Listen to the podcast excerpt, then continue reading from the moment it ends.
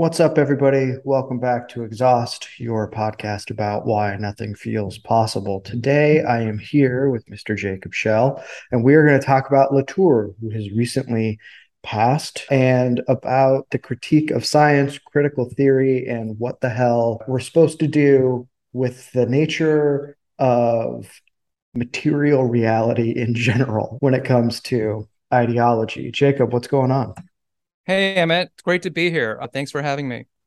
Yeah, really excited to have you on. So, you recently wrote an obit, sort of, of sorts, for Bruno Latour, who recently passed. And before we get into sort of like who he is, let's get into who you are. What's your deal? What's my deal? So I'm a professor of geography at Temple University. First, do all sorts of things, usually involving maps. I, I, make some maps, but usually it's not about maps. It can be about all, all, all, all kinds of anything spatial, geospatial. For me, I've had a strong interest in transportation systems energy systems to some extent. I spent the last decade writing a book and a bunch of articles about in Burma. Um, mm-hmm because in Burma they're used as a transportation system, or they have been in the past, and in some areas, right up through the, the present decade, they still are.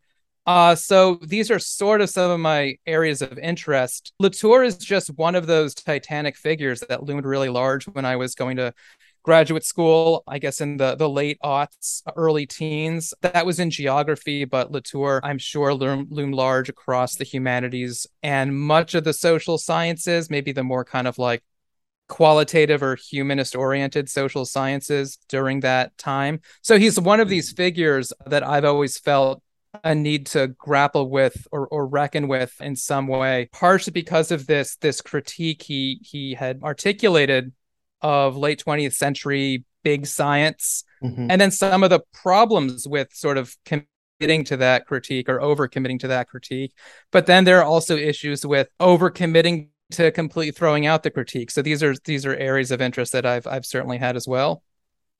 Yeah, absolutely. Well, let's let's dive right into that. And by the way, people, if you're interested in Jacob's books, check the show notes. They will be there for you to look into and hopefully purchase. But let's talk about big science, right? Like Latour seems to have his own theory for how science covers or produces truths and how we respond to those. So I was wondering if you could sort of like flesh out what his view of big science is and how it works as a mechanism.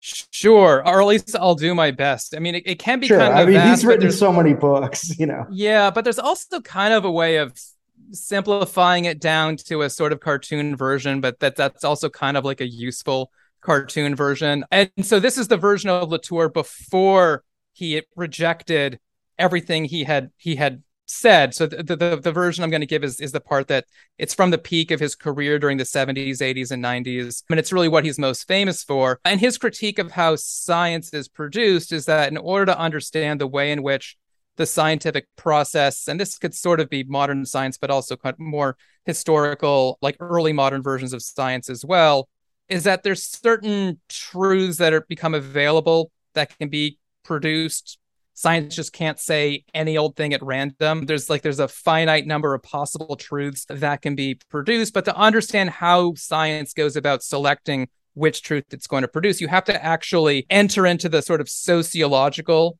and socio-technological spaces of the laboratory and other kinds of spaces connected to the laboratory. So to kind of, i mean that's very like abstract. What that literally means for latour is that if you're the person who actually has the is in the best position to find out how scientific truth is being produced is not the scientist or the mathematician or even the sort of conventional historian of science, but rather a sociologist who can go talk to scientists and observe how they're socially interacting with each other, observe the kinds of power flexes that happen internal to the lab or between labs or between scientists and great grant gatekeepers. And then to further kind of complicate that, Latour then allows that, well, in addition to these social relations kind of determining how one scientific argument is selected as true and another is selected uh, is selected as being not true you also need to bring in other kinds of elements and dynamics, like what kinds of technologies are looming large for mm. the sciences at a given moment? Are sort of, is it like glass tubes where like the individual scientist can kind of figure out truth based on personal observations of what's happening in, in a, a glass test tube? Or is it heavily computerized or reliant upon, I don't know, something like modeling or something yeah, like modeling, that. having satellites orbiting around the world taking tons of photographs. And so then that winds up determining a data set which structures what kinds of questions scientists are asking and, and what kinds of solutions are sort of sort of gestured at through the asking of those kinds of questions. And so yeah, there's the social relations, the technological relations, the relations between social and what's technological. And also to some extent, Latour will even allow that nature itself as kind of like conventionally or naively defined does kind of have some say in this too like to some degree, this is something that Latour talked about, like a, the microbe that's getting experimented on in like a biological laboratory that microbe gets to decide like well i'm either going to do a reaction to the experiment or b reaction to the experiment and to some degree that's also going to determine what's what's deemed to be scientifically true um, but for Latour, that last part, which I think a more kind of conventional understanding of the set of the scientists would say, oh, that last part is that's that that's science is like experimenting on nature, and then nature has a particular answer, and you figure it out through the scientific method, and that's that's how you determine scientific truth.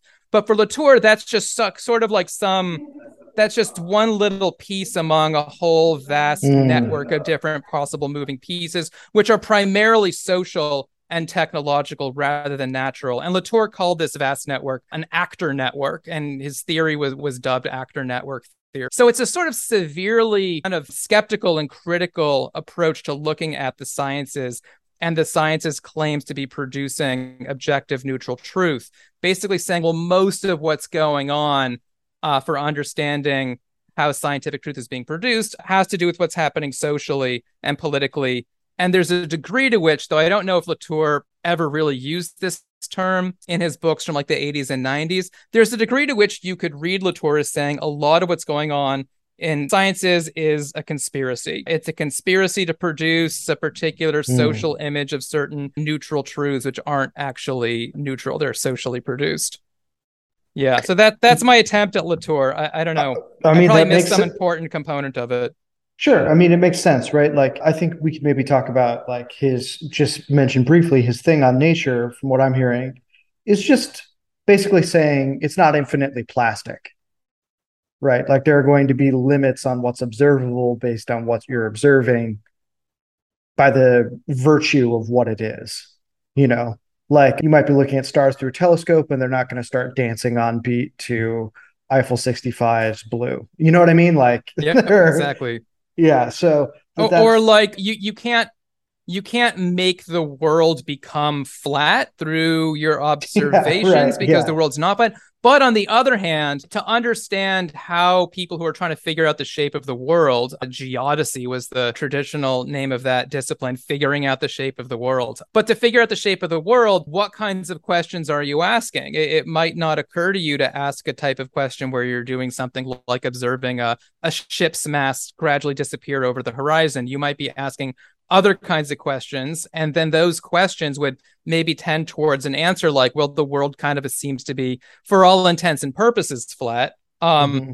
and so the way in which those questions get arrived at would be very much social and political and so in that way even though to some degree ultimately the physical shape of the world has to have some sort of input into how some sort of answer is derived upon there's so much sort of social and, and to some degree technological input that's also going into how those questions get structured that you could have a scientific society that's that's proceeding as if the world is flat um, and doing with any kind of contrary information in, in, indicating roundness they would just come up with some other set of answers for that like observations about uh, the stars and the planet and yeah, uh, the totally. sun and the moon moving they could just come up with other kinds of paradigmatic answers for that Right. I remember I talked to at Online Great Books, which I haven't gotten a chance to sort of teach at in a while, but I would often run a seminar on the first book or two of Euclid's Elements.